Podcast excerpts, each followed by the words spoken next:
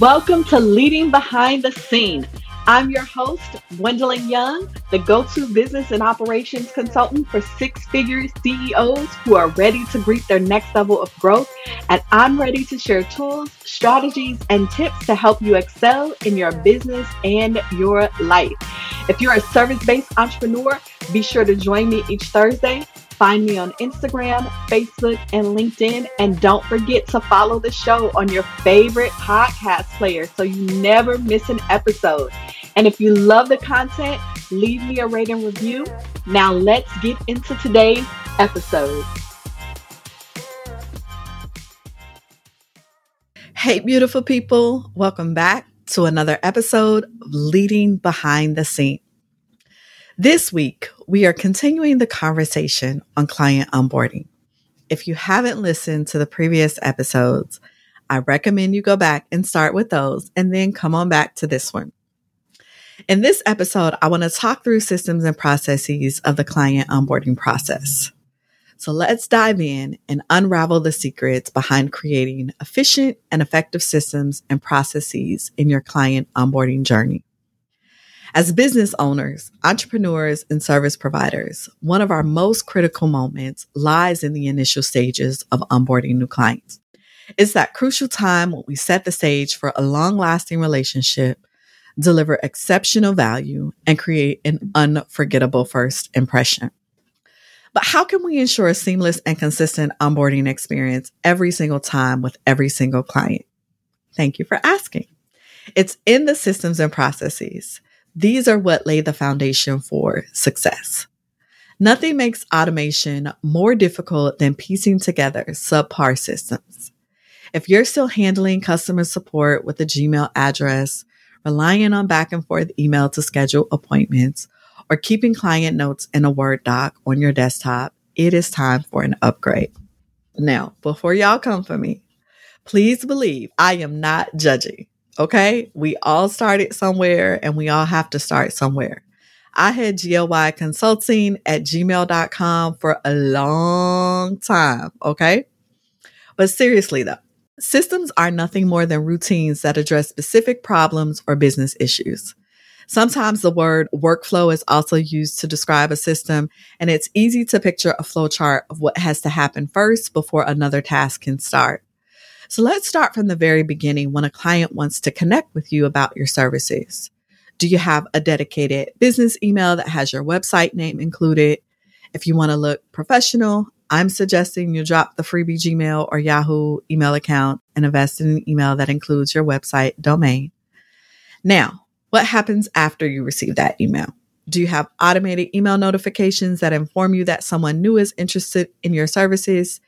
Do you have personalized email templates ready to go so that you're responding immediately to the inquiry? Do you have a way to get the information you need before you hop on a call with a client? Is it easy for them to book that call with you? And what about the reminders to them that the call is coming up as it gets closer to the date? Phew, I know, right? And we're not even done. We haven't even fully brought them into the business as a client. So what is your system and or process for following up after that call to close the sale? And then what happens once they say yes? This is why your systems and processes are super important. And this is just the tip of the iceberg. But do you see how some things can be automated? If you really want to maximize your productivity, invest in a platform that handles multiple tasks so you're not opening multiple windows and trying to coordinate information between multiple sites and tabs. For example, 17 Hats allows you to read and answer emails, create templates and workflow systems, create to do lists, create invoices, organize your leads list for easy follow up. There's also a calendar where you can schedule appointments, it has a Zoom integration, and even a bookkeeping option so you can track your revenue. Having all of these features allows you to handle multiple tasks right inside one system without jumping from email to invoicing to scheduling, etc. With hundreds of similar systems on the market, do some research or have your virtual assistant do it and choose one that fits your budget and handles multiple needs. I personally use 17 hats and I love it. We went from taking 30 to 45 minutes to put together proposals to 10 to 15 minutes of doing a proposal because we have email templates in the system, questionnaire templates in the system, invoice templates in the system, and we've branded it with our logo, our brand colors, and domain. It has been a game changer. One other system that is key to onboarding and keeping your clients happy is the ability for them to easily book their own appointments with you online. Put yourself in their shoes for a second and think about how many times you've thought of making an appointment as you're going to bed or throughout a random time in the day, but it might be too late to like call the dentist office at that hour or the doctor's office at that hour and all the things. But if it's easy for your clients to make an appointment with you, they can simply open up an app and schedule their onboarding call with you. Again, there are hundreds of apps and platforms to handle this, so thorough research is important, but a program that allows you to input your available hours and immediately allows a prospect or client to choose a time that suits them is golden. No more emails going back and forth. No more lost emails, no more double checking time zone, as most of these programs have time zone conversion capabilities. Talk about making it easy for your prospect and new clients. Another system that is vital for easy onboarding is having forms or questionnaires that are easy for them to fill out. If you have a multiple task system, there's usually a way to create a simple client profile which the client fills out and then it automatically loads into your contact database. In addition to the typical name and phone numbers, you might need addresses or even birthdays. And while this may seem strange at first, especially if your clients are virtual, having some of that personal information allows you to send special gifts to commemorate those important dates.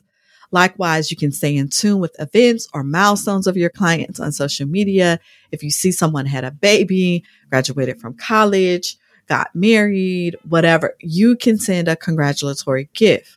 While this is completely optional, caring enough about your clients to send a gift is a golden addition to your client retention strategy and sets you apart from other CEOs in the business. While upgrading your systems will take time, the various platforms and software will also require a monetary investment. We know that growing businesses need money. It's just a fact. This is why it's always critical to map out your process first. Let me say that again. Map out your process first, meaning know what you want the process to look like, what you want the system to do, and then research the various platforms and software that will give you the outcome you want. Don't buy the platform first and then hope it will adjust to your process and system. So know what you want first, then research, read the reviews, ask the questions if you need to, look at the capabilities and functions and integrations and all the things, and then make a decision. If you are a new CEO just starting out, you probably don't need software or platforms with all the bells and whistles, but be wary of the lowest price software too. Just because it fits your budget doesn't mean it's easy to use or has the features that you need. You can even look for those with a free trial. Even if there's just a small fee for a trial, if the functionality is impressive, it's worth taking the system for a test drive. Of course, that actually requires you to take the time to actually fool with the system, y'all. Play around with the features and test it to make sure that it is user friendly and does what you need it to do do your due diligence so you can make a purchase you know will benefit your business. And even though it's very tempting to stick with freebie services, I know, I know they say, don't fix what ain't broken, right?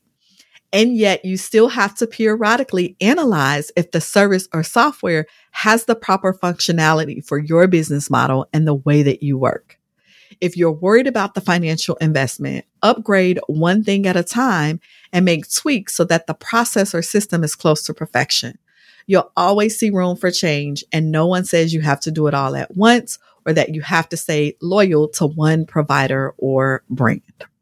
The next step is to create a policies and procedures manual.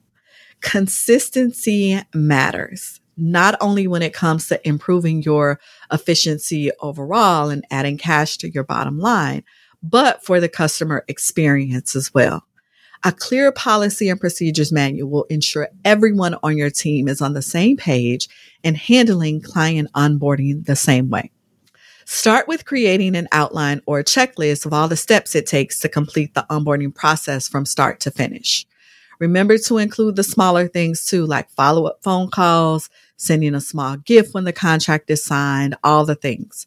Once you have all the steps, turn this into a standard operating procedure. So in the event that you or whomever on your team is responsible for client onboarding is ever out, then someone else can step in and minimize the delays. You want to think about creating an approved vendor policy. This way, your team does not have to ask you for permission on what gift to send to your new client or when their birthday or anniversary rolls around. They will already have the approved vendor list and a budget to work within. Also, think about creating a billing policy. This is vitally important to your bottom line. Decide early on if you will accept credit cards or if you're sending invoices. How long does the client have to pay? Will you apply a late fee? Will you offer any kind of discounts? Under what circumstances will you offer discounts? Like all the things. Are you going to offer payment options if someone doesn't agree with or can't abide by your billing policies? What's the next step? Will you offer refunds? What if your client agreed to a certain term to work with you and then stops paying halfway through? What will you do? These are all the things that are food for thought. You want to think about cancellation policies. These help to keep your calendar on schedule and deter clients from canceling at the last minute or not showing up altogether. So, do you require a certain amount of notice for cancellations? Think about the doctor's office. They want 24 hour notice or they charging you a fee. But you want to think about do you require a certain amount of time for cancellation so you can utilize that time differently or maybe offer it to another client? Or will you charge a fee for late cancellations? Or what about a no show fee for those who keep forgetting their appointments? Now, I'm not saying just be out here all rigid and inflexible with your clients, okay? Before y'all think y'all gonna come for me. I get that life happens to all of us. What I am saying is that if there are cancellations become a pattern and disruptive to your workflow, then enforcing the policy will help get the clients back on track or at the very least compensate you for the time that was wasted with them not showing up or canceling at the last minute. Okay. And don't be out here thinking that and acting like it don't happen because you know it does. So knock it off. Right. So creating a well-crafted client onboarding policy manual will lessen stress when something goes wrong and keeps team members on the same page with how to handle issues when they come up and it can enhance efficiency, reduce errors, and elevate the overall client experience, ultimately leading to stronger client relationships and sustainable business growth. Next week, we will continue the conversation around systems and processes for client onboarding that help keep you from recreating the wheel every time a potential new client inquires about your services or is ready to come on board. For now, your challenge, should you choose to accept, is to go review your processes, review your systems, and make and prioritize an upgrade list and start creating your policy and procedure manual. Until next time, thank you for joining me today on Leading Behind the Scene. I'll see you soon, beautiful people. Thank you so much for joining me for this episode of Leading Behind the Scene. I hope you found some encouragement or helpful information today to help move your business and or your life forward. If you have a specific topic you'd like me to talk about or guests you'd like me to have on the show, feel free to send me a DM on Instagram, Facebook, or LinkedIn. I love connecting with my listeners. Also, be sure to follow the podcast so you never miss an episode and leave me a rating review. I'll see you next week.